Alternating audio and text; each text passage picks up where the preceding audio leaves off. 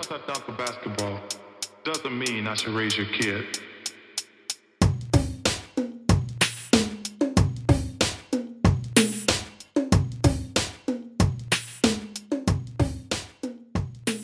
Hello, and welcome back to Dear Adam Silver. My name is Abigail Smithson, and as always, I am your host.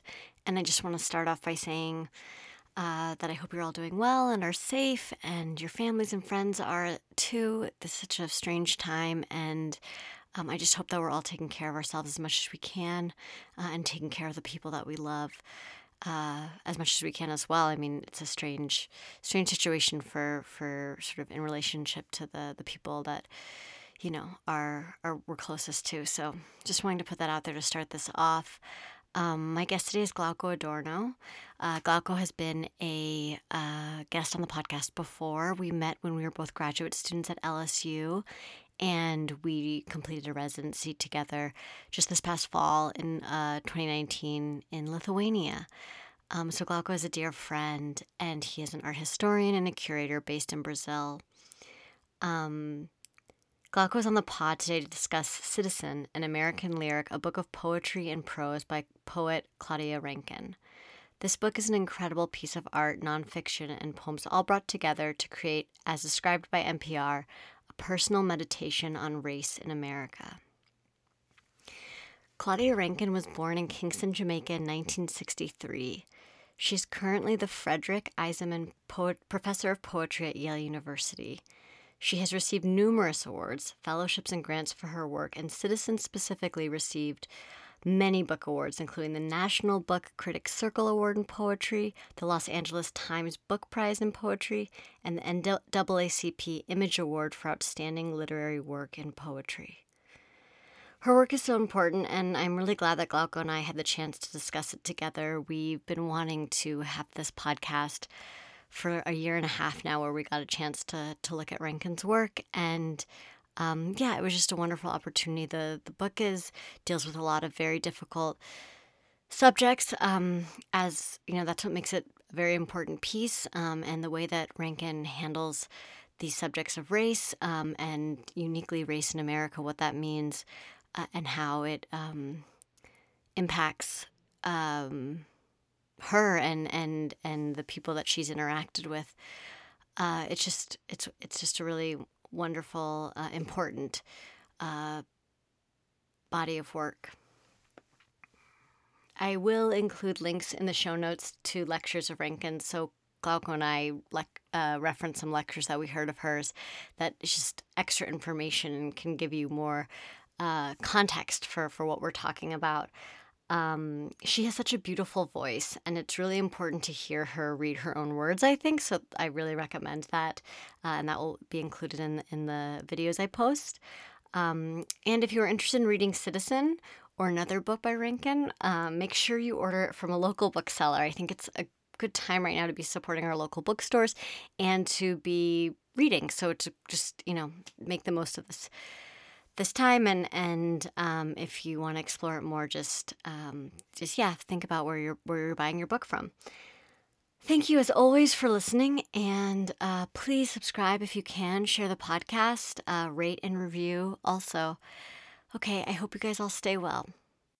So please tell me um, i think as a start to this conversation as pretty much a start to any conversation that i'm having right now, whether it's being recorded mm-hmm. or not. I think it's really, I really want to ask you how you're doing, what's going on in the place where you live, like literally, eh, you know, at your home, and then also, um, you know, in Rio, what's happening in Rio as far as the um, the outbreak of COVID nineteen goes, and then of course within Brazil.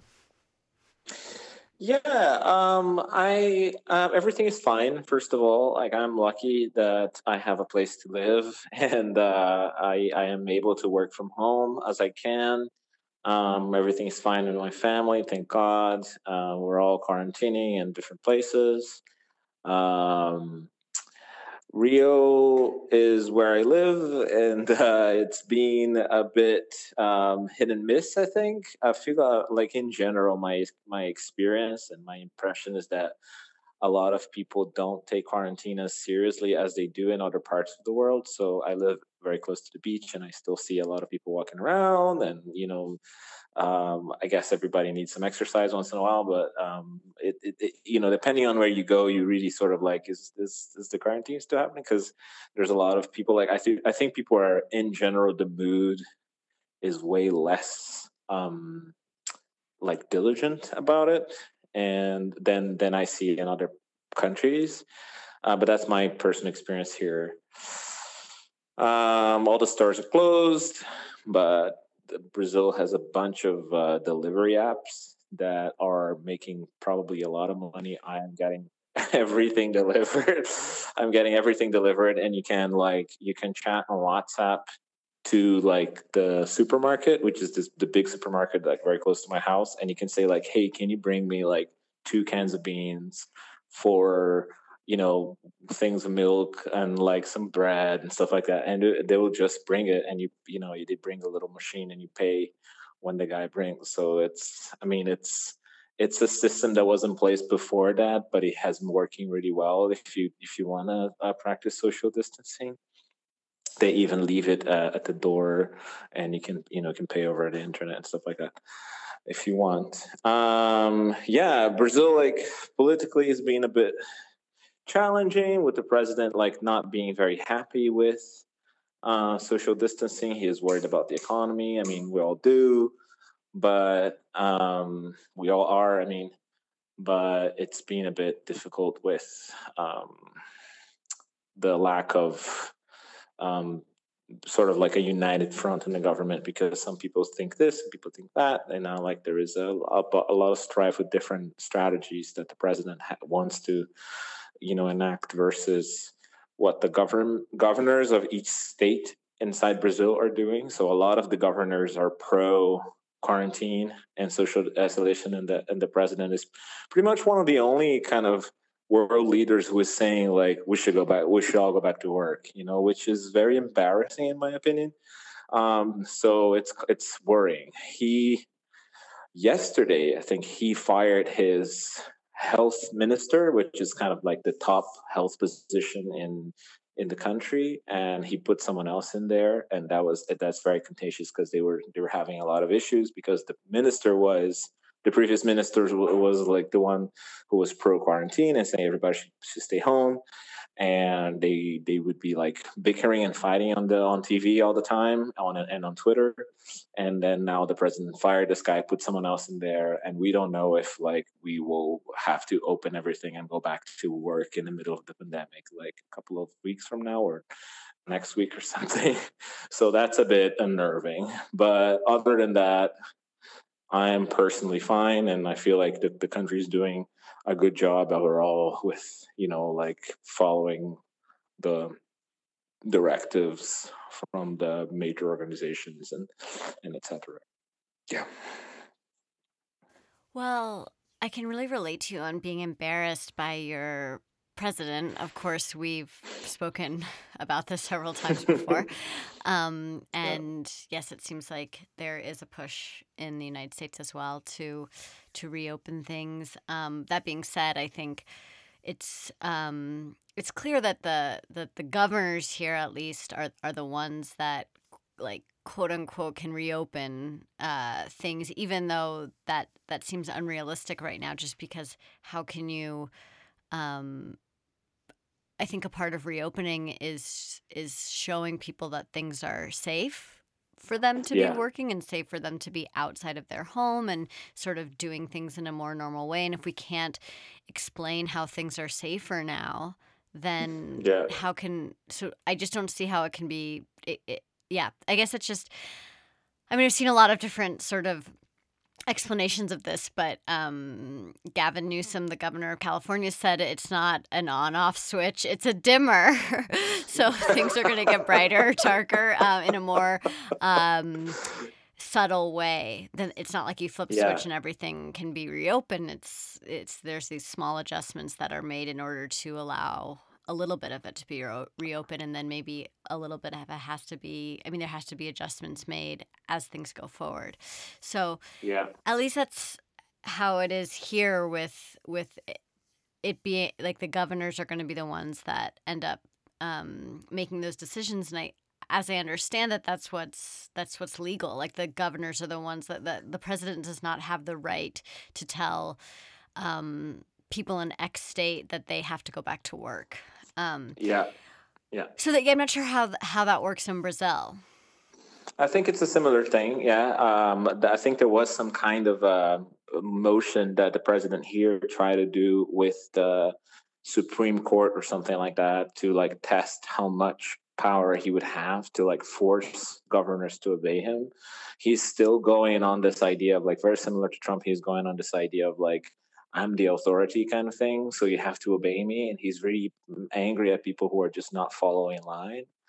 But apparently, as I understand, the gov- the Supreme Court here in Brazil, which is actually quite liberal um, for now, um, uh, has since denounced that and said it's up to each governor and it, it's not it's not up to the president to say like that the people of rio need to leave their homes and open their businesses. It's up to the government. So yeah so there is still like this kind of um, struggle between governors and and uh, and the president but I, i'm not really sure how that's going to be resolved which is so interesting because states' rights and states being able to make decisions for themselves is like such a conservative, or has been a conservative issue of like wanting the states to have more power than the federal government.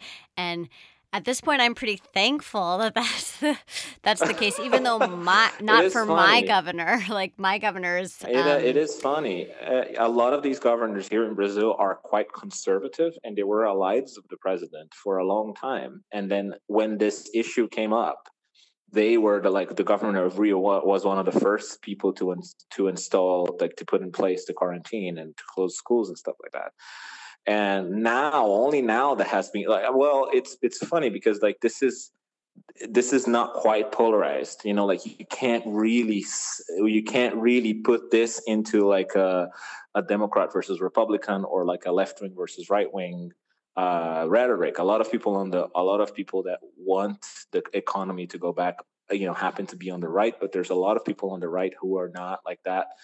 So you know, this is one of the main interesting things about this shindig. Sure. because it's it's kind of it's sort of like depolarizing the discourse that was polarized about everything. So now you have people in different you know like people of the same kind of quote unquote like uh, political leanings you know having different opinions about it. Um, so it's it's very interesting you know it's very interesting. One thing that i have to mention about rio obviously is that the, a lot of the a lot of the a big part of the population of Rio lives in favelas, and that you know there is a lot of concern about underreporting and uh, sanitary conditions that um, people that live in favelas live.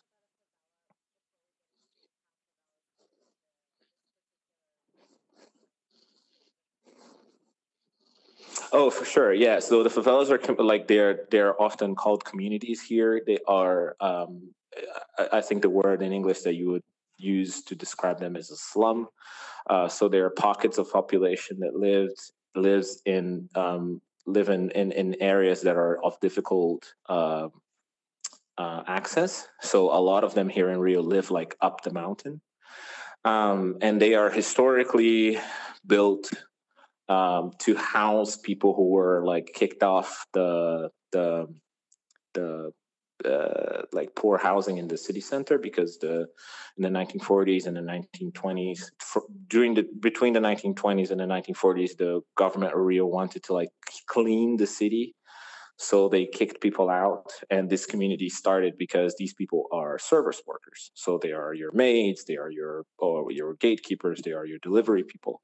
So they still need to live close to where all the rich people live and uh, Rio has a very sort of um, interesting and, unique um, landscape because of that. Because from the most expensive uh, neighborhoods of Rio, you can see the favelas, which are kind of these the sprawls of of uh, small houses, kind of like going up the mountains, where you know the no one wants to live up the mountain because it's you know it's it's difficult access you know the it's not there's not a lot of space and stuff like that so the, the way it developed here is very unique in the sense that you have the big you know old fashioned um, skyscrapers with like the huge apartments and then from the window you can see these these sprawls of of, of, of small houses where these very poor people live. Often they are there is not a lot of sanitation, so there is um, difficult access to water and sewer, sewage services. Um, it's often a lot of people living in the same house. Um, so you have like a two bedroom house with you know for a, a, a large family. And also, often, a lot of these favelas are controlled by uh, drug trafficking gangs. And so they operate as a second sort of uh, but power there. So like yeah, normally the the the leader of the gang will leave it the, will live at the top of the at the top of the mountain, and they they are you know often capable to like enact laws and stuff like that. So in the sense that they they will force businesses to close when it's a day of mourning because someone of the gang died, or um, they will uh, bribe uh, bribe policemen to not go at certain places, and they, you know, so everything that happens in these favelas um, often is um, controlled by these gangs. It's kind of like a mafia because it's very organized crime, and they are the people who basically um, deal with the with drugs in in the city, and so it's this very unique sort of uh, contrast of the, the, the wealthiest neighborhoods are often surrounded by by these these houses that like sort of crawl crawl up the mountains. Um, the um, main uh, worry about it is that uh, the, these people, although they we have, uh, um, thank God, we have uh, um, um, nationalized health service here, with, which are doing amazing, by the way. Uh, so these people do have access to healthcare, um, but people still have issues with isolation. So a lot of people live, you know, if you have a large family in a house that only has one room, it's impossible to isolate, and so um, there's a lot of worry about um, this the potential spread that an outbreak could have in a community like that. Um, one one interesting thing that I didn't mention when I was talking about the drug uh, uh, drug trafficking, like drug traffic drug traffic um, gang members are now um, they had their own quarantine rules, so they came up with quarantine before like a few i mean in, in parallel with the government. So it's kind of it's really bizarre how it works like that because they so basically they said that there is a curfew that no uh, person in the favela could be out uh, during uh, after 8 p.m in the favela and they would enforce it with violence and so these people live in a sort of this alternate universe you know like there's not alternate universe it's right there i can see it from my window you know like it's but it's it's this it's crazy to me that like there is this other set of laws within eyeshot, you know, and so um, and and there is a lot of um, struggle, but also a lot of like normality inbuilt into it in the sense that um, people who live here and grew up here just think this is normal, you know. Um, so it's it's normal for the, and, uh, the favela to have their own sort of structure systems and structures is that right? Exactly exactly and that's the it's this sort of like you know the impression that i have is this parallel universe that you don't talk about you know like that is right there but you don't talk about. I mean that's maybe a, a bit of a, a, social commentary on on the city of rio as since i'm not from here and i've been living here for a year.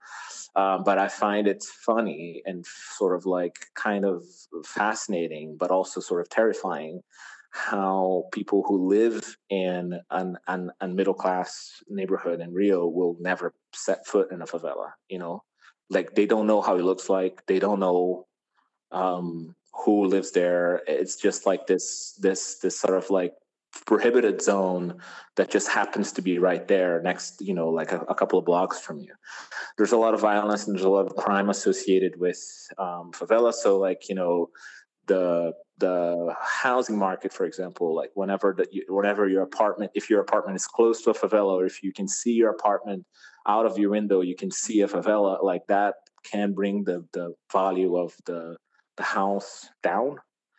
Um, you know, because there's a lot of people who come down from the favelas. You know, like the, the crime rates are like concentrated in the favelas and stuff like that. So you know, the, a lot of the association with the idea that you don't want to be close to one, you don't want to be near one. Um, and only recently i feel that like only recently i want to say like in the in the last like 10 20 years maybe 15 years the idea that like is acceptable for you to go there or is acceptable for you to you know sort of kind of make this part of your make this this this place a part of your part of your part of the city. Um and so that's that's very that's very interesting to me. I don't know much about it. Uh, i think that's the the thing that i can say like i don't know much about it. I feel like i, I kind of feel bad that i've never been to one but at the same time i don't want to like romanticize it and just like you know create a, a reason to go. Um, i don't know anyone who lives in a favela. Um, and i wish i did. Um, but uh, yeah, maybe I need to work some more, you know, to to be able to make meaningful connections with with this these communities, which are like right here, and also obviously a lot of people who live in the favelas are black, and you know there is a definitely there is a racial component to it. So um, yeah, so it's it's a it's a very complex, difficult uh, conversation that I I honestly don't know much about because it's difficult to find. Um, it's not difficult to find. Like I have been, I think I have been remiss into like going into this um, this this complex feature of the city that I live in and uh, understanding it more and maybe experiencing more. There are some restaurants that you can go. Like there is a restaurant the top of Vidigal, which is this big uh, favela close to the beach here, and you can go there and you can you can pay a guy to like uh, it, it, it you can only do like Ubers don't go there because the uh, drug trafficking the, the gang traffic gangs don't like Ubers there, so they just don't go. But once you're in there, you can pay for a moto taxi. So you just pay for a guy with a with a motorcycle, and you go on the on the back, and they, he, he basically drives you all the way up and there is like there's like a restaurant that you can go there up and there is like a couple of hikes that you can do up there and so you know there are there are opportunities um, to like make that part of your experience. Um and uh, are favelas are, are the actual structures in in the favela colorful? Um, there are some favelas that have painted um, the houses. Uh, recently, I think there was a couple of art projects that sort of like try to make them um, more colorful or uh, or more interesting to look at. Um, a lot of the the vast majority of the houses, I think, from from what my experience, are are bricks without um, um, any covering. So most of the favelas are brick colored, like small brick houses with the brick with the brick exposed. Um, there's a lot of uh, the each house will have like a little water tank on top, and the, these water tanks are blue. And so you have this very interesting sort of color combination that is natural from the materials that are used. Um, but I don't think there is a concerted, like a, a community effort to um, not not all favelas have a community effort to like paint the houses and coordinate colors and stuff like that. It is it's was, really it is really oh. interesting. Sorry, sorry. I, I was just gonna say like it's really interesting because um, one of the things that is hard again for me to I mean uh, maybe I'm complaining about something that I don't know about, and I apologize if I am. But um, I find it quite beautiful. Like I find it quite like a feat of engineering to like build a city up the mountain. You know, like it's it's really the Rocinha, which is the one that is across the mountains from where I am right now. Um, so you have to go like under well you have to go around and then look back towards where i am to see it's the it's one of the biggest in rio i think if not the biggest in rio and it's just basically at night it's like a wall of light because all of these houses have lights and it's basically this like the mountain is all lit up with these like street lights and how and the houses and the you know like lights in the houses. And i find it personally quite beautiful even though i've never, never been there. And i know that it's really difficult and i shouldn't uh, romanticize something i don't know right? But um, i find that uh, as a Brazilian, I was taught the favelas were these bad place that you know no one wants to live there. It, was offensive to call someone, you know, to tell someone. It was a way to offend someone to say you you're from a favela. And nowadays we have many uh, artists and politicians and and um, and uh, people in the public eye who were born in favelas and, and have now like you know and now advocate for them.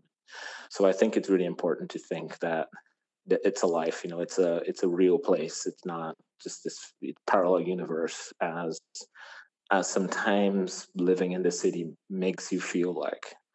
You know it's it's there there's people living there there's a lot of people living there and they have a regular life and um, it's it's quite um, yeah it's a quite a quite a complex way to like understand urban development and and and and, and living arrangements but um also it's it's just a place you know so um you know and yeah yeah no i mean I, I, think that that one of the reasons i asked if if the buildings there were painted different colors is because i think i've seen pictures before of um maybe a favela or a part of a favela yeah. that that has like all these colorful buildings and i think that that really plays into what you were talking about kind of romanticizing a place that we're not I mean, and of course you're much more familiar than I am, but that I don't know, and I'm like, oh, look at this, how that you know this is like celebratory in some way with these colors yeah. and things like that, and um, yeah.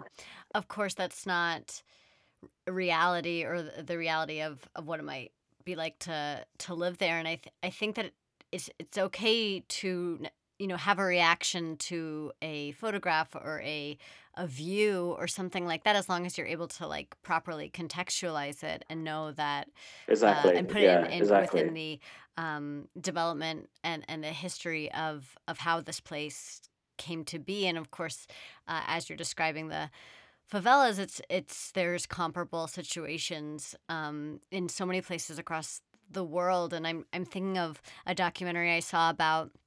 It's actually a Real Sports uh, on HBO with Bryant Gumbel. Shout out to Bryant Gumbel and Real mm-hmm. Sports because they do a lot of amazing investigative work about yeah. uh, social issues with in regards to sports. And it was about how um, when Rio was preparing for the 20, I think it was the 2014 World Cup. Is that right? Yes, 2014 World Cup, 2016 Olympics. Okay, so yeah, so that a lot of people were displaced because of needing to build these new structures to accommodate the Olympians, the Olympic Games, like all that. So yeah. and that and that people who lived in favelas, uh, and because the communities there are are uh, marginalized um, systematically and poor, that they were eh, the some of the first to be displaced or pushed out, um, or at least thought to Absolutely. not have have a strong standing for why they should get to stay where, where they live. Um, yeah. That so just thinking about that in relationship to the then the images I've seen of the, some colorful buildings or just you know this like the the reality um, and how how the communities that live there have been treated. And this is just such a rudimentary understanding, but I it does those have connections for me in my head.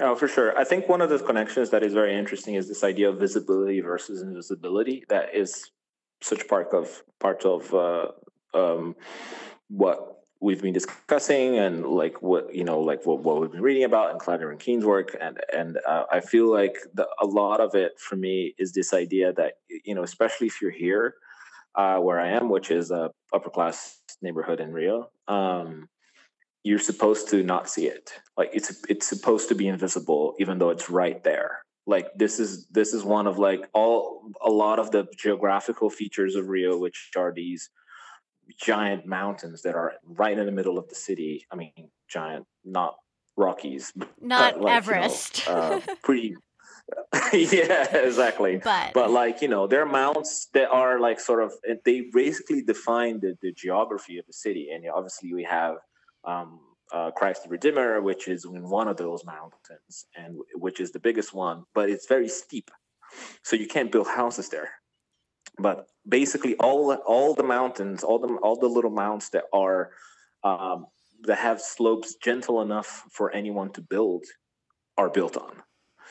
And but at the same time, we're supposed to not look at it. You know, we're supposed to pretend that they're not there. I feel like there's a lot of pretending.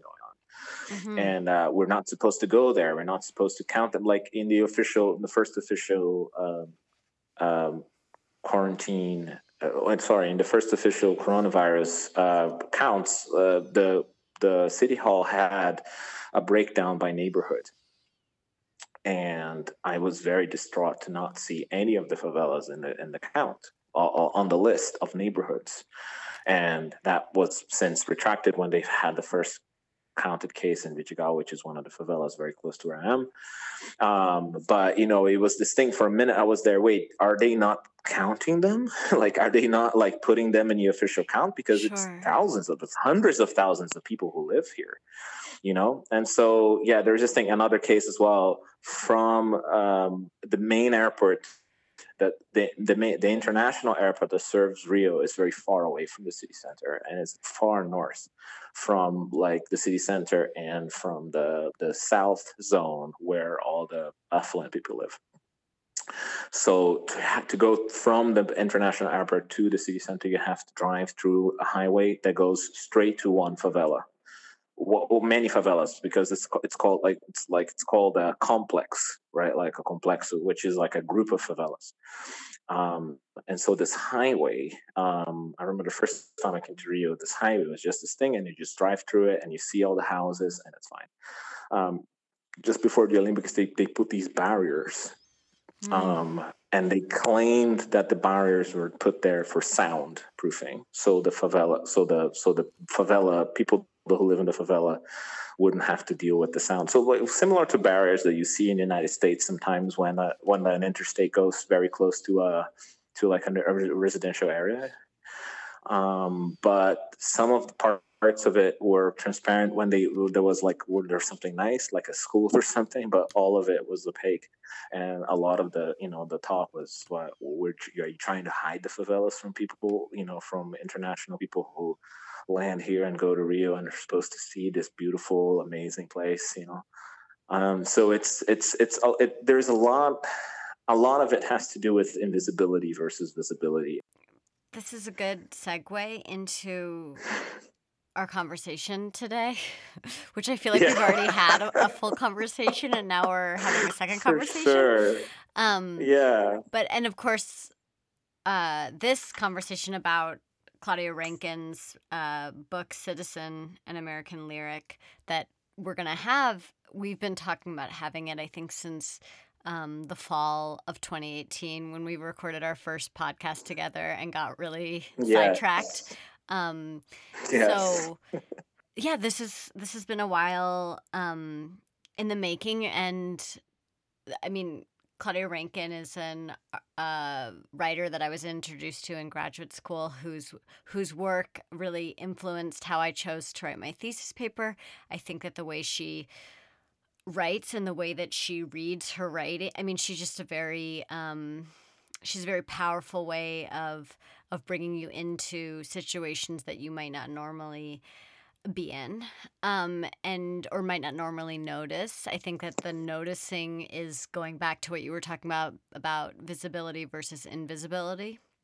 Um, and yeah. she's just a really uh, an excellent writer and this is this book citizen is uh, that was published in 2014 it's a it's a bit of a hybrid work that bounces back and forth between um, sort of anecdotal sort of evidence stories, um, prose, and some poetry, of course. And then she includes images as well. And the images, of course, are not they're not explanatory or self-explanatory. They really make you think so she has collaborated with artists who actually one of the images in here like an artist made a piece for her that they then photographed and and included. She she Mhm. uses work that her husband has made who's a photographer. She uses you know ap images and things like that. And she just kind of juxtaposes her own writing um, against the these different images in order to expand your understanding about how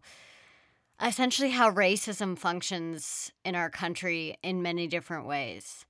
Um, and I think when we're going through a period of time, and I mean, you were just talking about with the, fel- the favelas, where there's all this concern about what happens if there's an outbreak, a COVID 19 outbreak in the favelas, how dangerous that would be. And that also we're seeing in the United States that poorer communities are being hit harder by COVID 19.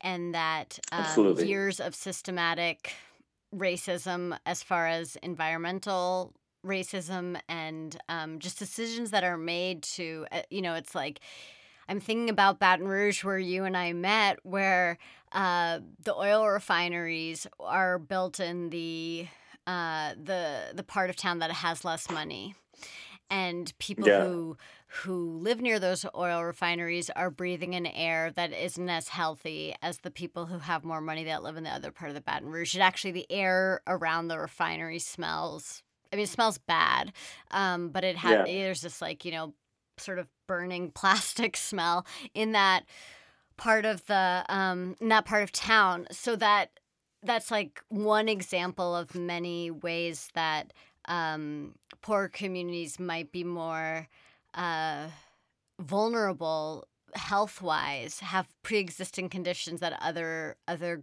groups don't have because they've already been exposed to these sort of toxins or or um, things in the air and have experienced health issues previously that make them more vulnerable to COVID 19.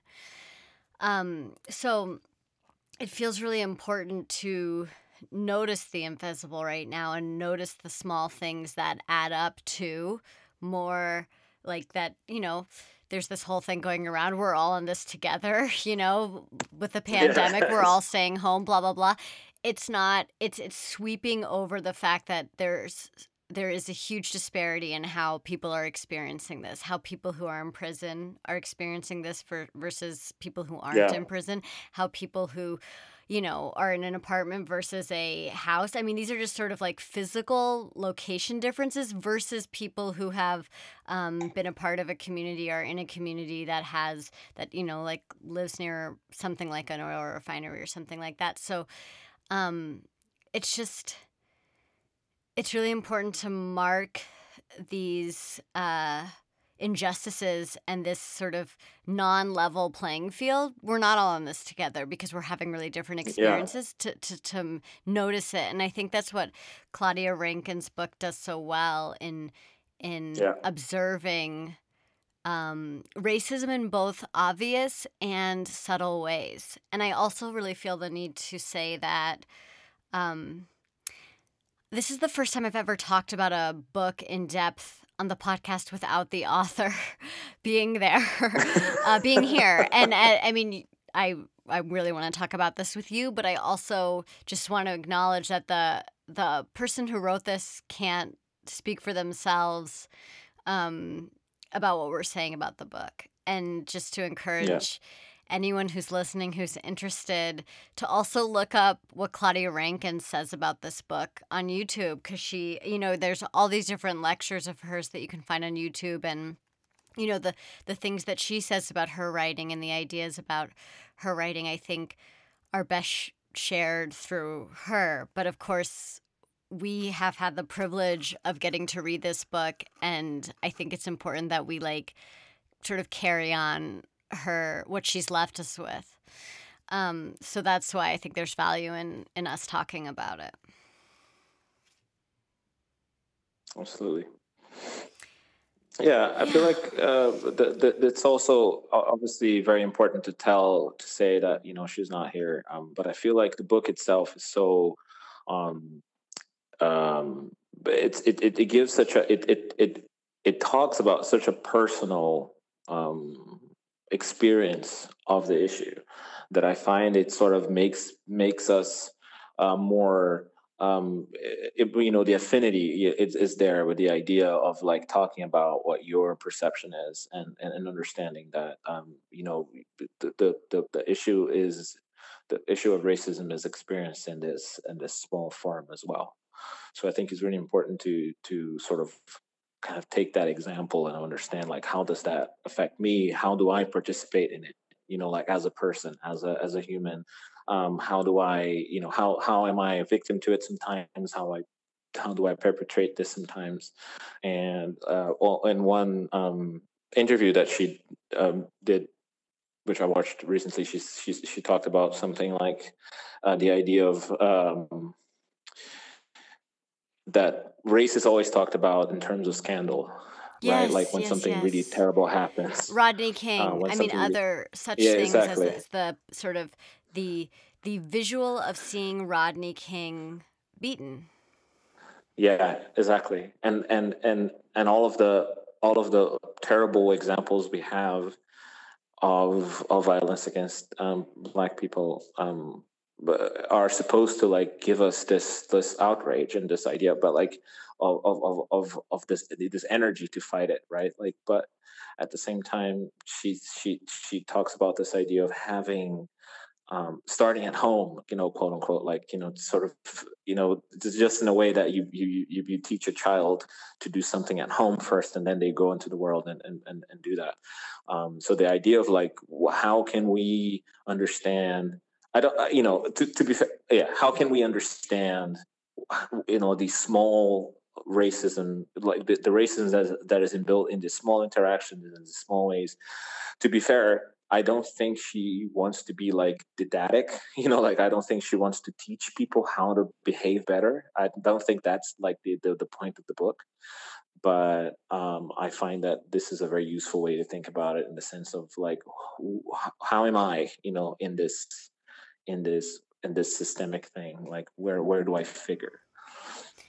Yeah t- sort of reminding us that the smaller interactions add up rather than it's it is the the the big events that that you know w- were once viewed on everyone's TV set now it's on like computers and phones and all of that but yeah. that those we need to address those as well but it's like the day-to-day small interactions that you have where you say something that might be um, uh, off-putting or inconsiderate based around someone's race that's not overt but it's just strange or or why are you saying that or why are you looking at me like that or whatever it is and so she yeah. at the beginning of this book she just lists all of these um, experiences and she's listing it um i mean she's using she chooses to use you often so you go through this this is the experience that yeah. you had but after listening to some of her how she describes writing this book these are stories that she's also heard from friends that she's just retelling with this yeah. one voice of when you were you know sitting in your seat on the airplane or you were um, in the parking lot the grocery store this is how you were treated that made based around mm-hmm. your race. Um, yeah. So she's she's kind of taken personal experiences of her own in combination with people that she's talked to and collected these stories and then sort of represented them in a way that it makes the f- feel like the reader is getting like a serious window into into that moment. Absolutely. Yeah, uh, I, I, think it. I think it's a very clever way to essentially um, understand, um, use empathy to understand the um, the idea, the, the the emotional toll that racism has on on a person, right, and in a group of people, and how that doesn't go away just simply like that right so i feel like people you know we we, we talk a lot about white privilege and we talk a lot about um, you know uh, terms like these and i feel like this is kind of the idea that she tries to like to to pinpoint as well and that this idea of like being able to when you're not um, a person of color being able to say some things or think some things or act in certain ways that uh, essentially will will not bring you any consequences and so because there's no consequences you keep, you carry on your day you don't really think about it. Um, but the person impacted by that um, you know uh, just just you know was deeply offended or or you know like that ruined their day or something like that. But uh, also not not necessarily like um, i don't think it's all so I think I think sometimes when we talk about racism, we talk about in in terms of like feelings, in the sense of like, oh, you shouldn't say that because it hurts someone's feelings, and I think that's a very poor way to describe it. I don't think it's about that at all. I think it's a more much more about like um, uh, giving power to the system. You know, like sort of reaff- reaffirmating the system, building the system, making you know using words and and and and taking actions that make this thing stay you know, when we all wanted to go away. Like we all wanted to go away. Yes, bar some people, right? So, um, yeah. yes, and I think it's the same. It's sort of the the noticing it is what could lead to it being addressed in a in a larger way as a system rather than an individual. I think that's the other thing that I keep coming back to over and over again with this issue of COVID 19 is like, who do we get to blame? And I mean, I think to a certain yeah. extent, there are individuals. I, I mean, I don't, I think that if we had a more competent uh, president who was concerned with um, science and concerned with experts in their field and, you know, didn't claim to be, yeah. to know all, everything himself, that we would be in better position but at the same time, the fact that people are really concerned about healthcare right now um, and paying for for I mean that which is an ongoing issue before COVID nineteen, but that this is really like laid bare, like who has who has security and who doesn't, and all this stuff, and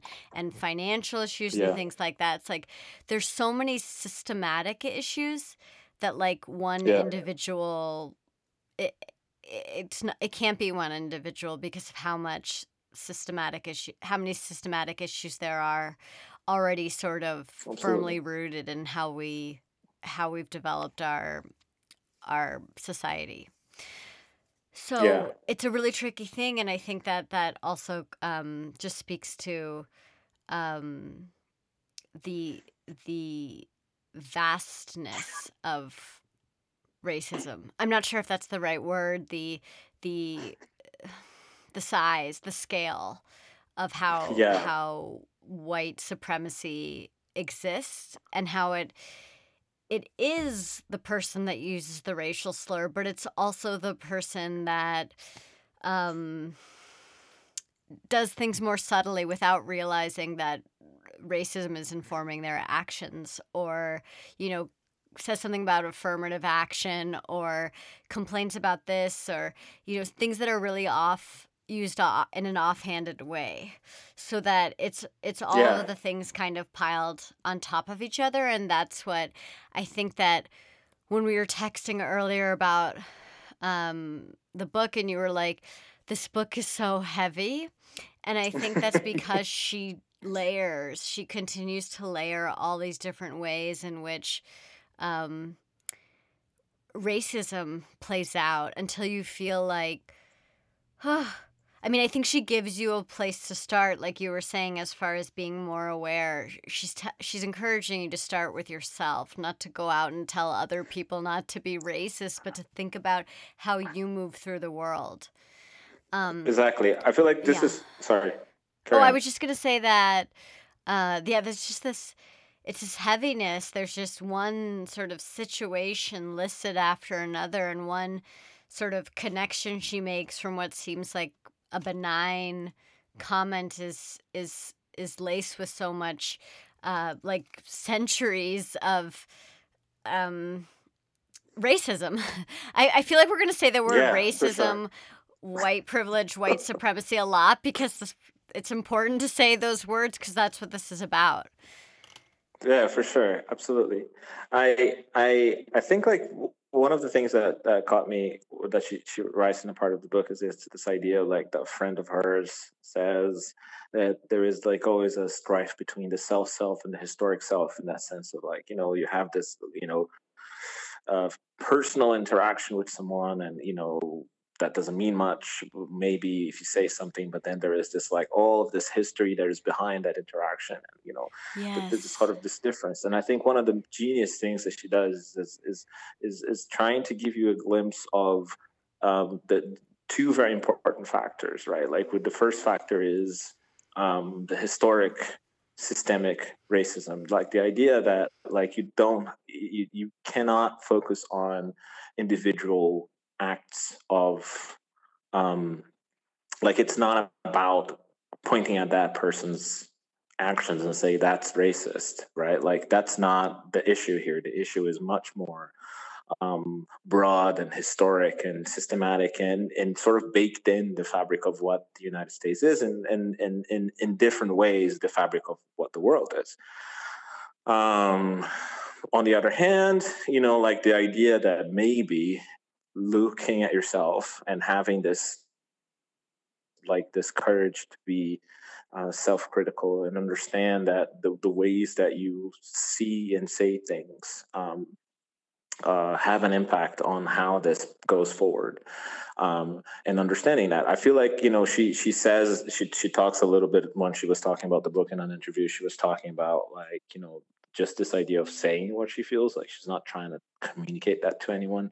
And i find that just this idea of of expressing that expressing this this this frustration this anger this you know feelings of rejection this this endless sort of like this tired like the book is heavy as you say because of the layers and the layers just make you tired you know like and and that's kind of the feeling i feel like. It's a woman who's tired of this shit yeah yeah and uh, and uh, and uh, you know i feel like that's what i feel with a lot of of you know of my experiences with racism and my in uh, experiences of other people of color with racism but also you know and any minority who is you know, uh, trying to just live a life, you know, and and and constantly get like a, sort of reminded, right, like by a comment or by something like you're not me, like you're not normal, right? Like I feel like this is one of the most um uh, if I can talk about my experience. Yes, please. Being gay and and and being black, you know, like of not I don't can't think of a an example right now, but like the thing that hurts, one of the most annoying things is the when someone makes a comment or makes a joke uh, in which it's implied, but you're not like me, right? Like, oh, you when someone says like, oh, you guys do this a lot, or you, you know, something like that. Like some people really feel this need, however socially accepted, to just put this barrier between you and that person um, and and I find that I find that quite um, unnerving because like when you're when when you're having a conversation with someone, like when I'm having a conversation with someone, the first thing I try to do is find things in common, right? Like find something that we can talk about that we both know about, or something that we both like, like you know. And the idea that someone would start by drawing this line and saying like, "Well, we're different," uh, it's really difficult for me to understand um, how and why that works. Uh, and I find that the, the book is a really good example of people like who casually do this and and do things like this and worse um, because there is a need to to to exercise that to like you know reinforce that idea that you're you know i'm not like you um, here, here, I, I, commonly hear very often um, when people talk about people who live in favelas, um, they will say they, right? Like in that way, like oh, because they are, you know, like this, and they live a really tough life, and they and stuff like that. And I, I really started thinking about this idea of the they, right? And how do you like what exactly is the separation. You know like we both live like i'm i'm like we all here as a group live in the south part of the city uh, which is bizarrely separated you know into affluent neighborhoods and and very poor uh, communities. And this idea that like we're supposed to be a different day like a different other um, is is it feels very artificial to me. So you know, I find that people are often trying to um, reinforce the otherness in order to like you know say no, oh no, I'm not like them. I'm here. They are there. Uh, whereas a person who doesn't know or a person who is uh, alien to the situation might consider everybody to be the, you know, like one group. You know, so um, it's very it's very interesting how these these divisions are somewhat arbitrary in a way, right? Like it, we just you know we just collectively chose a couple of circum or parameters, you know, to decide whether you belong in this group or whether you don't belong in that group you know and the belonging is much more important you know like than the the actual characteristic i don't know yeah no i mean i think it also is just an overall um spiritually and like health wise it's like detrimental to our existence as as people to ignore like build up barriers like i'm thinking about the barriers that you said were built up on the highway from the airport like to ignore yeah. people it's really like a, yeah. it's a toxin um and i think yeah. that that uh yeah i mean i think we see that in in other famous uh writings as well um ralph ellison's uh invisible man and other ways that yeah. not looking, not acknowledging, not um, eh, not refusing to relate, um, or or or seeking out people because of where they live or where they're from or how they look. Like it's just um, it's overall very uh, just what's the word awful for humanity.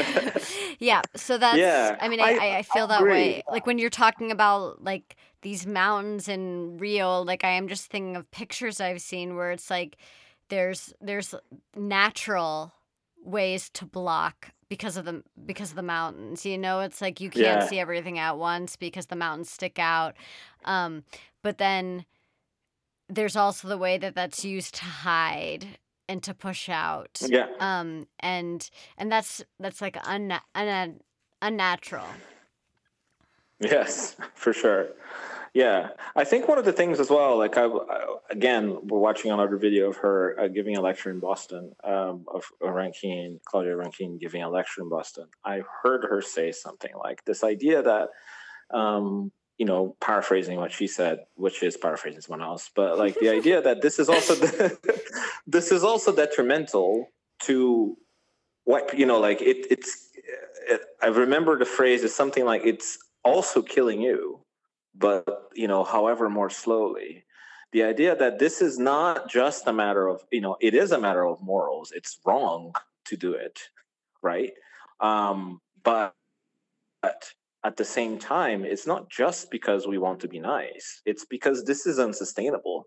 This is irrational. This is, you know, it's not only awful and and and and inhumane. It's also unsustainable and irrational, and will, you know, lead to the to the to the fall of us all as a as as a as a species, right? Like when you contribute into um, racist ideas, or you are not careful enough to reconsider justice and reconsider, you know, the historical uh, wrongdoings by our ancestors. You're you're you're you're you're, you're fating us to uh, a, a, a culture of complacency, a culture of of of laziness in the sense of you know not trying to to figure out how to make things better right? Like if you just stick to the to the comfort zone you're never going to evolve. Um, in the favelas here it's you know a classic example here. I'm not saying it's a quid pro quo but you know or anything like that but i'm saying like rio has enormous problems with violence. And violence comes first and foremost because of poverty right? And so you have this this amazing city that is super you know uh, natural beauty you know beautiful people. The beach is right here but you know there's a lot of, of murder there's a lot of muggings there's a lot of violence there's a lot of crime.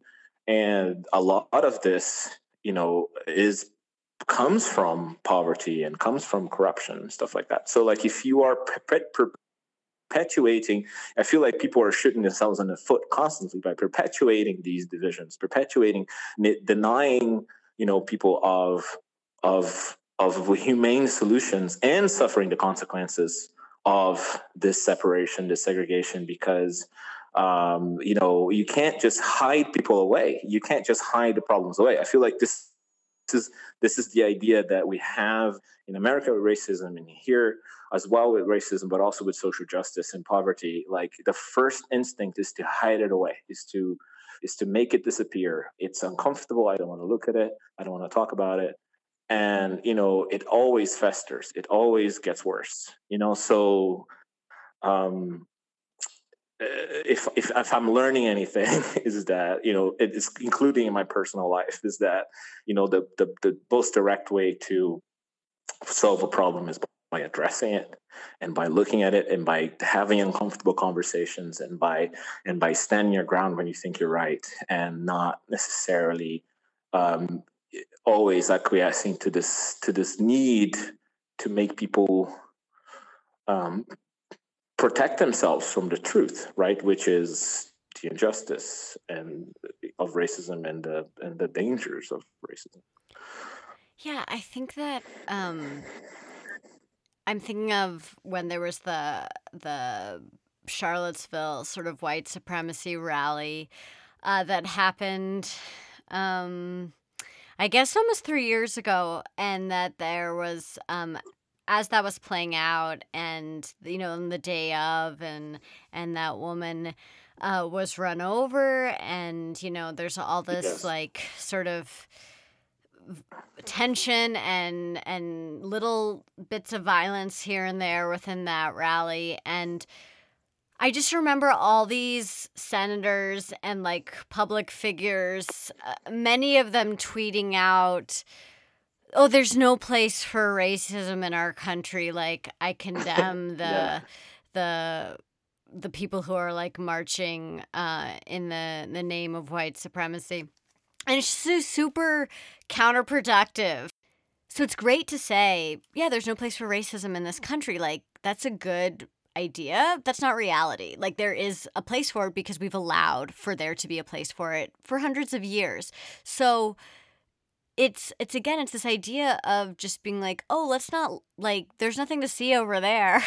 Let's not look at this because if we look at it then we're gonna have to do something about it. And that's that's sort of this this i mean that's a very kind of um simplified way of discussing it but it's just this idea that we need to look at it. We need to admit that there's space for racism here because there there is it exists and if we don't admit that it exists and we don't acknowledge it it's like saying i don't see color. I mean it's completely yeah. it, it does not allow for any action to be taken in order to dismantle the system that has been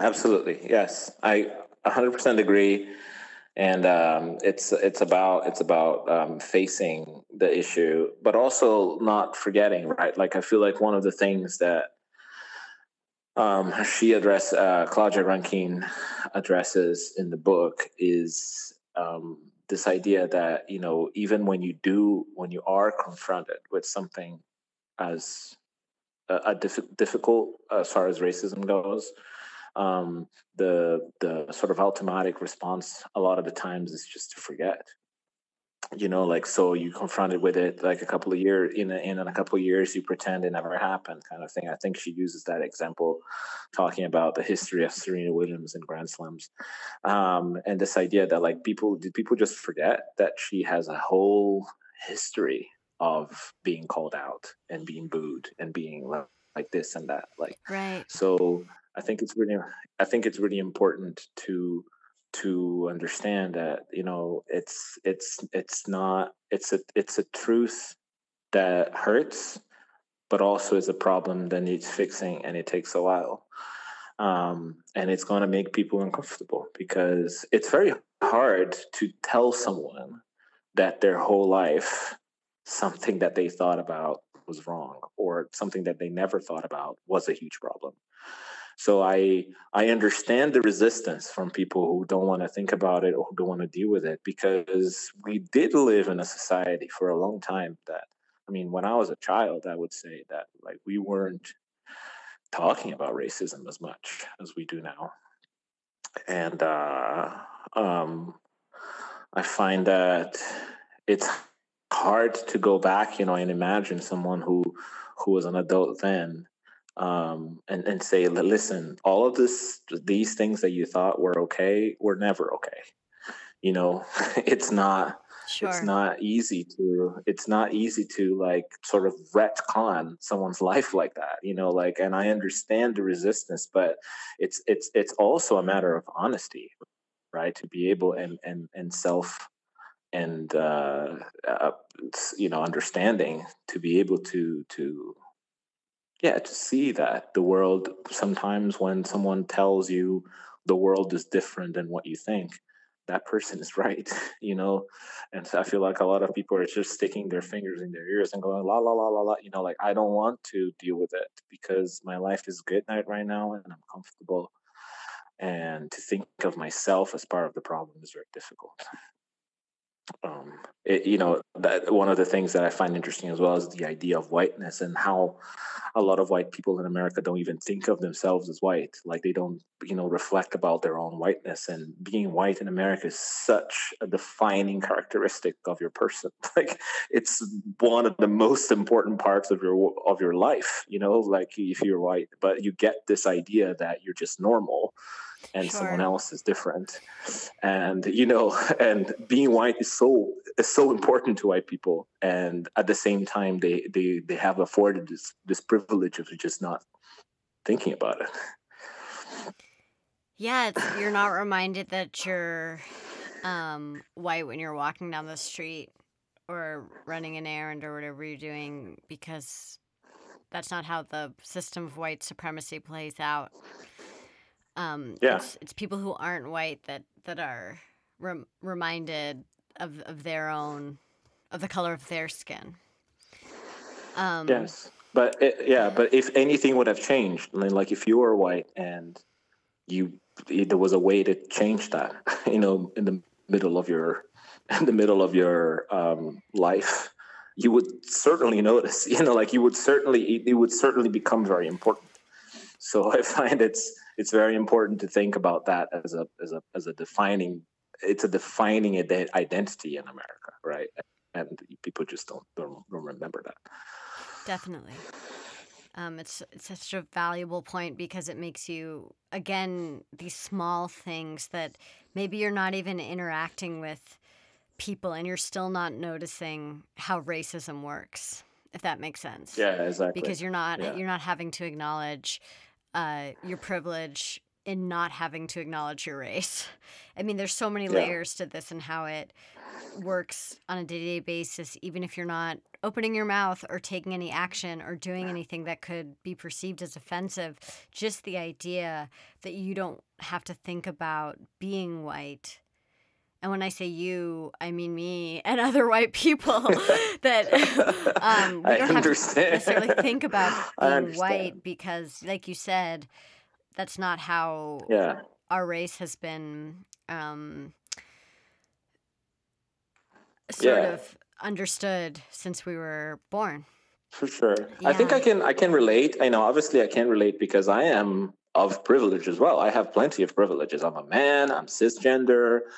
I live in a nice part of town, you know, like I got I got to you know do a bunch of things that many other people can't do, like travel, go to school, you know, and um, I feel like this is the, the the point is is you know obviously obviously racism is a very uh, you know the institutional racism is a very complicated matter, but I think like there are parallels in in in, in, in sexism and in in in, in classism and in things like that that you know it's important to understand. Like I have to I have to understand that as a man I have privileges that women don't, and and I feel like you know I can relate that with um, privileges that other people might have that I don't. So you know, it's it's. I think this is a this is a thing that everybody has to basically, um, you know, and in one level or another, everybody should look at check your own privilege and and look at your own sort of place in the world and how do I relate to other people and everything. I know. I was just thinking the other day when I was taking a walk in my neighborhood, and uh, of course, since the the quarantine has begun, when um, people are crossing the street all the time to avoid being close to other people, you know, or staying six feet Yeah. away, and I just realized the other day that that's something that I kind of would do anyways if it wa if I saw a man walking towards me or if I, a man was behind me, I would cross Yeah. the street anyways. Um, especially when I'm taking, Yeah. I'm you know I'm taking a lot of walks. So sometimes I'm going in the morning, a lot of them I'm going in the evening, you know, around dusk, and I certainly would Mhm. cross the street if a man was behind me or walking towards me um, at dusk. So it's just interesting to think about the way that I mean I'm not I'm not comparing that adjustment to Yeah, white yeah, privilege. of what I course, meant, I just. I think it's a there are different like I I am very aware of the fact that I'm a woman. Even if I'm not. I'm not aware of the fact that I'm a white woman. Yeah. Um all the I, time. I think I, I, there's this thing like uh, you just like you, you there's there's transferable knowledge like there's there's transferable skills like you know from one issue to the other there are transferable um and and there are like the rx and people who will say re- really it's all the same thing but you know like in in disguised in different ways. But um it's it's possible to translate you know like knowledge and best practices from you know one to the other. Yeah, and I think it's really we should go and discuss the thing that caused us to want to talk about Citizen from the beginning, which was tennis and you watching tennis. And in this book, um, Rankine uses sort of the many stories um, and about Serena Williams and and the what she's had to deal with as a as a black woman in a traditionally white space of professional tennis. And maybe like tennis more in, in general is is considered to be a white space but she's using it in the sense of of professional tennis and the racism the sexism that that Serena has dealt with from um fans from umpires is what I think they're called. I'm I'm not really familiar with tennis. umpires. Um, from her from her um opponents um from sort of like you know just larger institutions um and yes. and certain locations being a more toxic environment for her to play in than others based on how the fans treat her there um and the times that you know she has been reprimanded or lost points lost games for behavior that a man doing the same thing you know some he did the same thing and he wouldn't he wouldn't suffer the same consequences um yeah and and so she, Rankine uses this as a, as an ongoing part of her work. She sort of brings the story, you know, Serena Williams into the book early on, and then she she ends the book with a reference to tennis as well. And um, yeah, I mean, since I'm not. I don't watch a lot of tennis. I don't seek it out. I mean, I think it's an interesting sort of. I, I wish I knew more about it, and I'd like to read more about it because I want to have it in my kind of vocabulary around sports and how different sports Sure. exist. But since you you were at the U.S. Open in 2018, right? That's correct. Yes, I And was. this is yes. when- Yes. Um, this is when Serena Williams was playing Naomi Osaka, and there was this issue that that the the umpire kept. Um, I mean, she was talking to him, and he kept taking points away from her for like essentially sassing him. I don't know, like saying things that he didn't like. But of course, since then we've seen all these like videos of of men doing male tennis players doing similar things and not losing points. Um, and you know she broke her tennis racket because she was frustrated, and there she lost one of the matches, I believe. Um, I'm not sure if it's games or matches. How that how those The two games. Yeah, she lost one of the games. Yeah. And So basically, it's like. yeah, please um, you take so over. so basically, what happened is that uh, I. Uh, by the way, I wasn't at this game. I I went to the I went to that tournament. I I watched Nadal and um, Khachanov play, and um, I also watched many other. Um, that was like kind of like the the most high profile match that I got to watch, and I watched many other um, uh, um, matches on that day. Serena Williams did play that day, if I'm not mistaken, but I didn't have the ticket for that because they separate between day and night, and I was there on the day ticket. And the night ticket was more expensive, so it was I, I with the ticket that I had, I couldn't see Serena. Um, so what happened on the final of the women's tennis is that um, Serena was first. Um, obviously, it was a very big deal for her. It was the first um, major um, she was playing after her child was was born so it was you know right. it was kind yes, of yes, yes. branded already like as a huge comeback you know and this idea that like women can have children and still win and and all of that so like there was a lot of rhetoric about it even in adverts and stuff like that um and obviously she was very uh, she really wanted to win that title um and then what happened was um there is uh, violation in tennis that's called coaching. You're not allowed to communicate with your coach. So the, the coach sits in the box and it's very close to the player. You're allowed to like express emotion and say like yeah and look at him and then the guy like you know it will clap or like you know fist pump or something that's fine but the coach is not allowed to give you advice while you are on the pitch and Serena's coach uh, did do that. So he signaled something to her, right? And I, it's unclear. I mean, now she he said he didn't do it. She said like no no like it's unclear whether or not she saw it. But there is like footage of him just like you know doing something with her with his hands or whatever. And the umpire. The issue here is that like even if she and the umpire it, saw it. Yeah. Yes. Yes. So I don't know. I mean, again, I pardon me for my like not missing the facts, but I don't know if she saw it or not. I don't know what if there's consensus about, about I it. think she said she uh, didn't um, see it. She says she didn't. Yeah. So. Yeah, yeah. Um, I, I think I think that's what it is, and uh, uh, basically, she was she was she took it very personally because she was being accused of being a cheater, right? Because that's cheating she said she didn't see it. The guy didn't buy it and gave her a warning. So, so it's it goes at something like one warning, two warnings, and then you miss a, a uh, you miss a point, then you miss a game, then you miss a set, then you miss the match. Right. So like if you keep doing consecutive infractions, your your um, your punishment go, grows like pretty fast, right?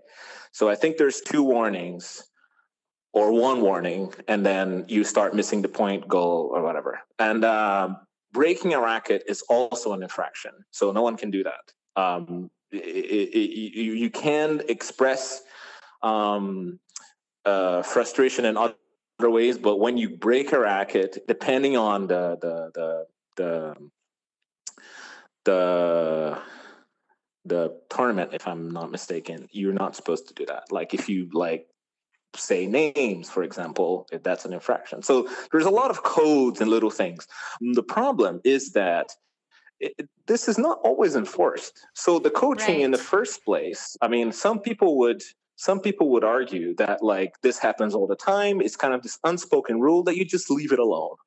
You know, and if you're kind of anal about that, you're sort of over umpiring. Like you're just over, you know, you're just being too anal about it, nitpicky about it.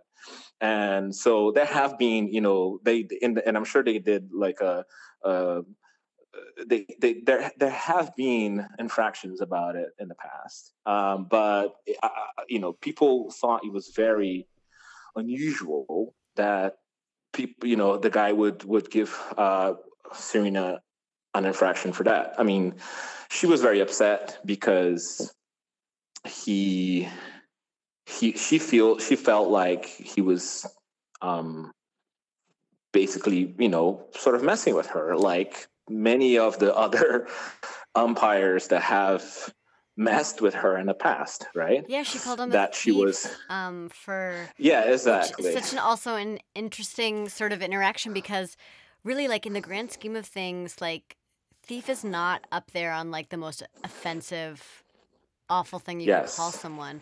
But within this context of like tennis where there's a proper way to be, and even though that's not an improper thing to say, and she was sort of communicating her frustration in a way that was not outlandish considering the situation, she was still punished for calling him a thief. Exactly. Like, and then the, everything just escalated because she was frustrated already. He kept sort of being, sort of watching her, and every little thing she did. And you know there were faults here, faults there, and then you know she, I think she, I believe she ended up losing a set to Naomi Osaka at some point. Um, and one of the things was exactly that, like she called him a thief. Um, and he took offense to that and he did not handle the situation very well. And i feel like there is there is i mean for me there is a, a thing with tennis. Like tennis does have this very um, uh, uh strong stress on proper attitude on like this elegance you know like it's it's supposed to be a gentleman's sport. It's supposed to be very um you know the demeanor eh, you know it, a certain demeanor is expected a certain social standing is expected. And uh, you know as as we see in the book with claudia rankine this idea of like you know there is a, a, a phrase here that uh, says you know i never feel as black or as colored as when i am against a, a, a, a sharp uh, white background, and you yeah, know, and the fact that Serena Zora Neale Hurston quote. Thank you very much. And I feel like Serena's Serena's presence and dominance in the game is very much a question, right? It's very much a thing that um, and makes people uncomfortable because it, that's not in a way it's kind of like not supposed to happen. That's my interpretation of the ratio the, the ratio issues about uh, Serena. I feel like Serena Williams in a way, you know, like according to the white, you know, superiority ratio myth that we all live in, um, she's not supposed to be the best player in America, right? She's not. She's not supposed to be a national hero because in that sport specifically, like you're expecting a blonde woman to be great you know like and expecting that woman to be fragile and skinny and and and and demure and elegant you know like and serena williams by the way is incredible at playing the game and and being part of the sport and she is very well spoken and she is very um, she she she she speaks this the, the the the sports lingo and she behaves very much like what you expect a tennis player to behave, but at the same time being able to like imprint her own mark on the sport. So I mean, she's a force of nature. But um, I find that a lot of people still feel this, you know, like the, the, this very sort of deep kind of um, feeling or suspicion that you know really really she shouldn't be there. You know at one once i was i once i was in a, another i mean i've i've been very fortunate uh, over the years because i've been able to go to these these events. But once i was in wimbledon which is in the uk and um, she was supposed to play, but again, I couldn't. I didn't have the tickets to see her play. But uh, someone in front of me, some old, older British lady, just turned around, and we were talking about Serena and stuff, and she just turned around and said, like, "Oh yeah, they're talking about the sisters. Like they're quite Amazonian, aren't they?" And I, I just felt like a, a burst of rage because, like, what kind of, what kind of comment? What what is that supposed to mean? Like, what kind of comment are you like? Are you you know, it sort of really tells me that, you know, people are some people are very bothered by this like by by her presence there by her body by her the way that she is you know and at the same time she is unquestionably good and i find that this is such uh in the history of a lot of sports this is such a common story, right? Because um, a lot of sports depend on people just being good at something, right? Excelling physically, right? And um, and at the end of the day, it's numbers, right? It's not judging, right? And so when someone who is black happens to be excellent at a sport, there is no racism that can deny that point. You know, you, you can't deny that the ball went into the hoop. You can't deny that this was an ace, you know, because the ball it, it, it's it's a very objective fact. You know, you know, like a lot of the a lot of sports sort of are based on this objective facts, and so I find that this is like sports in America have been a way to carry uh, black people into prominence because of this. Because if there was a judge in the 1920s or something that could choose between a white and a black guy to to to say who was better we know that the white guy would have been better. But since you know, like there is no subjectivity, right? Uh, quote unquote, like you know, and at least I, in a first instance, at least, you know, the ball in the net or the ball in the hoop or the ball in the court is the thing that decides who is better. Um, then it's a much more fair game. But I find that Serena, yeah, Serena had to carry a lot of that anger and a lot of that frustration. And the Claudia Rankine book really is very good at capturing that um, and understanding that this isn't the first time, you know, like in the fact that she had to, like, after all this pressure for her to represent to women, represent, represent mothers, represent America, represent Black people um, in in sport. Um, she felt like she was che- being cheated of that because a guy just didn't like her. He could very well not have called that fault, you know? Yeah, and, I mean, it definitely uh, seemed like he he had some anger towards her that he was showing through these this this small amount of power that he has. He was like using uh throughout the whole uh, match game yeah whatever i think, I think the, yeah i think the thing is like treating people the way that you treat people um, and not consider like how can you is it possible to consider her behavior devoided of its history? Like do you can you really put an umpire to to to be the line judge of serena williams understanding the importance of the history? So like i find that a lot of the a lot of the pressure on serena williams there was for her to behave as if the racism doesn't exist. Yeah. As if yes, the history yes, wasn't there. You know, like I feel like a lot of people were angry at her because she slipped. Because she let this this this mask of I'm fine. I'm I'm a pleasant you know, I'm a pleasant woman. you know, like I'm I'm whatever I'm that means. Whatever being a pleasant yeah, woman exactly. Means. You know, like the, the idea that is like it's for from from black people very often it's so expected that people are like you're not blaming me right? Like that's what was kind of the, the the way i sort of see people like thinking like you're not it's not my fault. Like you're not blaming me. Like you're you're you're you're good. Like you're cool right? We're, we're cool.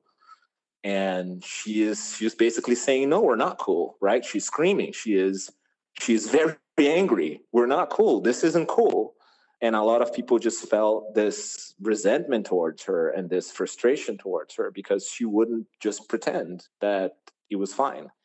You know like no one wants to remember and i i'm sure she doesn't want to remember either. So i, I don't know like you know should, should should should she have been in control of her emotions? Like should she as a public figure have been um uh, being able to concentrate in the game and and and just like move forward and forget about it. And like even if she thought it was uh it was unfair be able to like you know put on a show for people to watch i don't know you know? Uh is she an entertainer or is she an athlete? I don't know like she's a person. I mean she's she's both of yeah, those things but she's also she there's space for her to be i mean there should be space for her to be just herself and just someone who's under an incredible amount of pressure to win and who has a strong desire to win. Um, exactly. And then has I these feel like reactions. I feel like people were very. Most of all, people were very frustrated and and upset about her display of emotion, and not being able to understand that this display of emotion comes from years of going through the same shit. Right. I mean, know, I'm just thinking that um, Citizen was published in 2014, uh, four years before the 2018 U.S. Open when this incident with uh, Serena Williams and this umpire Naomi Osaka uh, happened. Yeah. So Claudia Rankine had already found all these other, I mean, had already put together all these other instances as evidence of what Serena Williams has had to deal with in 2014. And then we're Yeah. on to 2018, and we're seeing her have to deal with it again after having a child, after dealing with. Um, she had some sort of embolism during labor, I think, and then after she gave birth, I mean, she was in like she was almost died or or was not doing Yeah. well. So she to come back from that and be able to play tennis at the highest level, and to have to feel as though things are being taken from you, stolen from you, Yeah. and then when you have a reaction to that, you're the villain. It's really distressing. Um, yeah, Yeah, and I I think like- that. Oh, sorry. Go like ahead. She is no. I mean, I, I think the, the the the thing for me is her mental, as as people say it in, in tennis quite a lot. Her mental game is very good. Like she is a person of incredible, incredible endurance and incredible emotional endurance. You know, like and you know, in order to get to the point that she got, and and you know, like I feel like people don't give her that credit. I feel like her body being there um, really um, is it's it's a body issue uh, a lot. I, feel like her body, the way that her body is, um, it looks like really bothers a lot of people. And I feel like when she plays into, she constantly has to play it against the stereotype of being a savage. You know, like a, a person who doesn't know how to behave in uh, a, an elegant setting. You know, and people kind of expect from her to be like overly careful about her emotions and her dress and the way that she presents herself. But at the same time, there's so many people over the years who say make fun of her body or say that she can and can, you know, can't and can't wear a dress. And I think she navigates it pretty well in the sense of like she wears some very unique outfits to court in the sense of like almost like almost saying like I'm not going to pretend I am a different person. I find like I I, I think Claudia Rankine really sort of alludes that to um, uh, alludes to that in somewhat some part of her book, um, but I agree with her if that's what she's saying in the sense that Serena Williams will be when Serena Williams retires and she is no longer within those spaces, she will be lauded as a hero. She would be like an absolute American treasure. You know, people won't have any issues. I find. I mean, I suspect. I'm not sure, obviously, but um, people will have very little problem looking backwards into Serena and like making her a hero. You know, in the same way that like people will look back at like Martin Luther King right now and say, "Oh, Dr. Oh, King is so inspiring," but you know, like he's saying, like, wait, wait, wait, like he's talking a lot about a lot of stuff that is still a problem. Yeah, he's a right? hero, but let's not enact any of his plans, ideas, uh, philosophies in order to actually Such achieve more inspiring equality. words, you know, like, and uh, exactly. So I feel like Serena Williams might reach the status of being like an absolute American hero, and she will have like stadium named after her, and she will have, you know, whatever.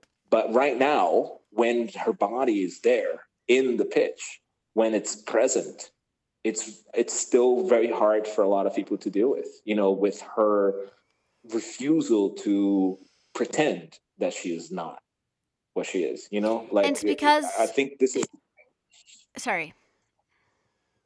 no, yeah, that's that's that's it. Once I she feel like retires, she's no longer a threat. Just like Martin Luther King isn't a threat anymore because he's not alive. Like, I think Yeah. that it's so easy to sort of tell the story of someone, lift someone's ideas up, um, call them a hero after they're gone, in whatever sense the word gone means. And that's a huge problem that we have as a, um, I don't know, as a country that keeps us moving forward in any substantial ways because we we are so threatened by each other the progress the accomplishments the success of of groups that have histor- historically been sort of uh, pushed down. Um, yeah. That that it it's too little, too late, and it's empty. Absolutely empty. Like the naming the streets after Martin Luther King. Like that's great, but what Yeah. about like? Looking at what he wrote Yeah. and maybe turning it into policy. I don't know. Like it's just there's Yeah, there's a lot of yeah, I empty mean, uh, gestures that come. Whatever Confederate asshole you find to like name this square after, name this uh, street, whatever. It's like, of course, I prefer that people who I actually think are American heroes like get get some credit there. But when you're not actually doing anything else, it's it's it's meaningless. Yeah, to a certain exactly. extent. It's it's empty gestures and it, it seems like that. Yeah, exactly. And I feel like it's just more way more easier because we we all like have the version of the hero that we want to have in our hearts and stuff. And I feel like Serena Williams is going to be lauded as this, you know, like pioneer and this like great for women and great for you know like amazing for black people. But then like there you were in 2001, like you know yelling racist stuff at her from the from the bleachers you know so or letting her know that you're not satisfied with how her body looks like you know like uh um it's it's very it's very tricky because um she carries that you know and we all carry that and um, um it's a matter of identity. Like i find it amazing that a white i've talked to some people who are into tennis and who have a really hard time um identifying with that. Like she is one of the most dominant figures in that sport from America. But if you talk to a, you know, I'm not generalizing here, obviously, but I've have talked to white males who just can't feel it. You know, when she plays, they can't be like she's playing for my country. She's from my country. She is representing my. They don't feel this identification. They don't feel this. Um, this uh, this this this feeling of, of of pride you know like of of having your country represented not only represented but like absolutely crushing you know like in in in in history history wise like absolutely crushing every other country. Like her career is really really really good um in the sport. And i find that you know it's still hard for some people to to to just relate to that you know like if if she said it actually a couple of times like she if she was a white male she would be a freaking american hero you know she would just be so much more than she is today But not so much Um, more. She would just be seen as so much more. She would just be celebrated. as so much Exactly. But exactly. She is as much as she should be or needs to be. It's just that we Oh, don't. Oh, of course, have, we don't have like the absolutely. That's what I capacity. meant, Yes, of course. No, no, no. I know that's what you meant. I just Yeah. like we don't have the we. We have the capability to recognize her as such, but we don't. We choose not to. Um, yeah really exactly and i feel like it's a, it's a very emotional thing it is. so yes carry on I just want to read this quote from the section of the book where um, Rankine is discussing Serena Williams and, and what she's been up against and how she's moved forward. sure And the body has memory. The physical carriage hauls more than its weight. The body's the threshold across which each objectionable call passes into consciousness. All the unintimidated, unblinking, and unflappable resilience does not erase the moments lived through, even as we are eternally stupid or everlastingly optimistic, so ready to be inside, among, a part of the games. yeah And I think that that just says it all. I mean, she's talking about Serena Williams, but she's not just talking about Serena Williams. And I think that's, you know, the. and and really like focusing in on the idea of the body that, that you're you were talking about this so much like that she's she's judged for being in the space because it's her body that's not expected to be in this space and Yeah. um yeah that she carries that with her that's that's a part of who she is that's inside her all of that judgment all of that um people purposefully misunderstanding her um and Yeah. misseeing her um Yeah. And Yeah. being bothered by who she is, right? Like it's it's a matter of presence, right? Like I've never I've never seen like I've, I feel like a lot of people obviously have many positive, you know, like the way that I'm talking about it, it sounds like she is hated by everybody. That's obviously not true. I mean, she is well loved and you know, I've I've seen her, I've heard her play like inside the stadium when I was outside the stadium. People go crazy. She has a lot of love. She has a lot of support, obviously sure you know, and she is an American hero, right? even Um, when and a lot when Naomi people- Osaka won, like there was so much booing because people are upset about how Serena had Yeah. been treated, and she had to like say, "Stop booing! Like let Naomi enjoy this." I'm not sure if it's Naomi It or was a- Naomi, but she was was like. a, it was a bit of a train wreck. yeah, I know that like, was just this- such an emotional thing, and just like they were hugging Yeah. and crying, and um, yeah, and and it, it just an- again goes to this really hard reality that I think that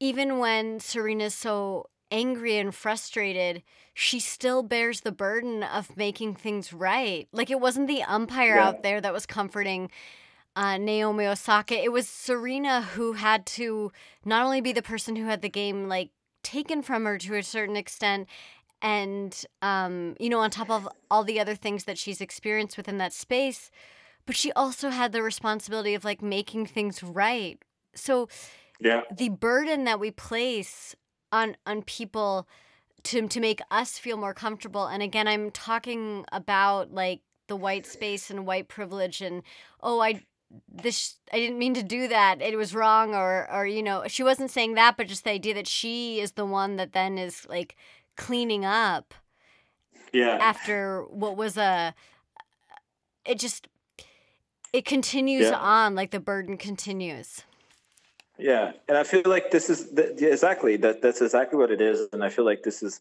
again this this idea that she brings in the book is a lot, which is this responsibility that you have as a minority or as a person of color to like maintain the system in a way, right? Like so, so because if you if you rebel, if you appear not to be um, what people expect of you, you you suffer consequences. I mean, as a person of color myself, I have certainly uh, experienced that before in the sense of like you know understanding what is expected of me understanding that i need to be if i want to navigate certain spaces that i'm not supposed to be in i need to be better. Like i can't miss out on i don't know like turning in an assignment or something you know like if i'm in school because that that pl- plays into all kinds of other you know assumptions like that has consequences that go beyond my myself as a person. And i find that uh, serena williams uh, is an example of everybody when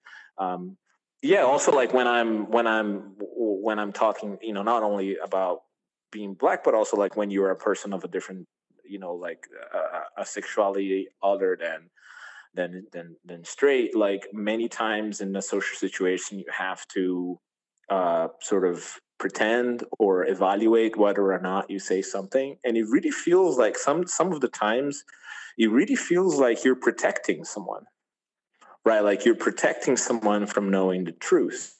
And i mean obviously the difference here is that you know i can people don't know about my sexuality unless i tell them and people always know about my race. But like th- i think that there's something to learn here because when you're talking about being gay in a social setting like a lot of the times i don't say it and i want to in in, in the feeling that i have is to like protect that person like to like not go there because they don't understand because they don't because they would be uncomfortable because they wouldn't know how to react because they blah blah blah blah blah. And so like my instinct is to not say anything or you know i don't do that anymore but when i was younger i'll certainly lie about having girlfriends and stuff like that and that's something you can't do when you're black right?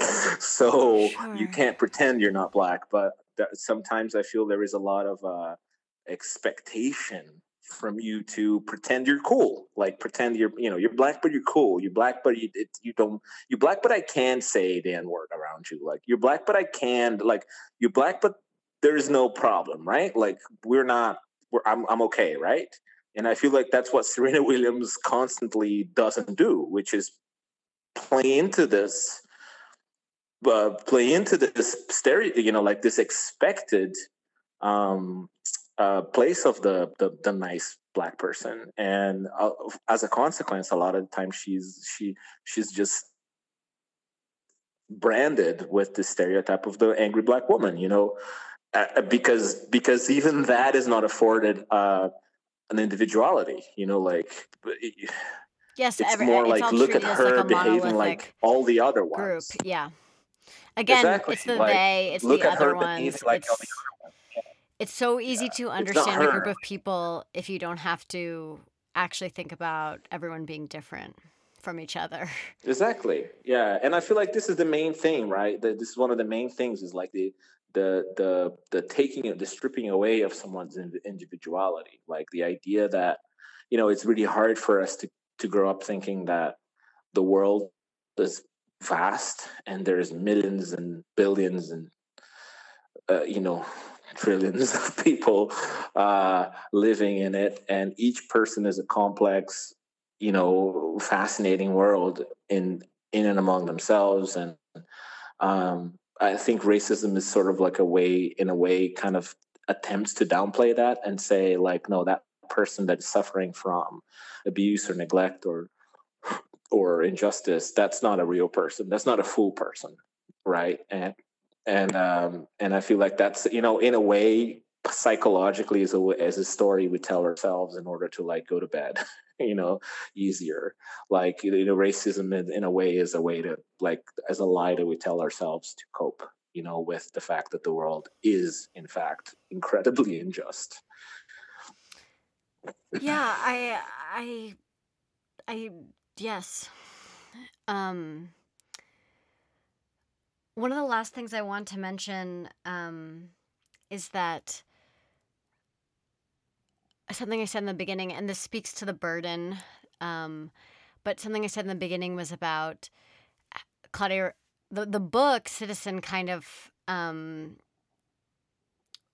I don't think she was trying to provide any information to me so that I can be less racist or notice more other things. I think that she was writing it for like again it goes to this like burden like what's what is her job? Her job is to make work that she thinks is is an offering in some way that is like compelling in some way or, or something worth sharing. Yeah. And she says she did it for herself. So i want to make it clear that when i was talking earlier about like what i took away from it is because i think that by her listing off all these things that she notices i in turn yeah. need to then be like what do i notice um, rather than her Yeah. saying hey this is what you should do to be a better person and like not play into the system that we have. I think she's just saying like here's all these things that i've experienced and i've noticed and that people around me that i love and interact with have had to deal with.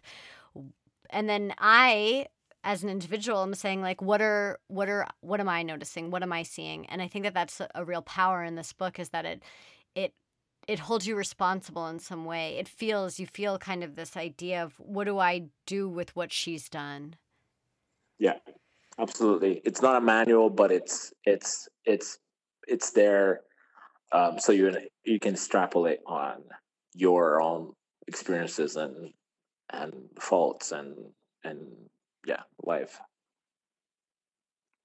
Glauco, Sure. thanks so much for making time to discuss this really important piece of work. I know that I'm spending a lot of time reading books that I hadn't read before and some and rereading some, including Citizen, and it's just been good to, you know, look again. Oh, absolutely. Uh, my my absolute pleasure. Um, it's a great book. Thanks for recommending it to me. And um, anytime. Yeah, I hope we might watch a tennis match in person together someday. right Yeah, now it feels pretty far fetched, but yeah, I hope it's I hope it's once again possible. Um, Yeah, yeah. Hopefully. yeah, and I miss you and I love you and please say hi to Louie. Sure. Miss you and love you too. Um, All right, we'll talk soon. Stay safe. Bye bye. Bye.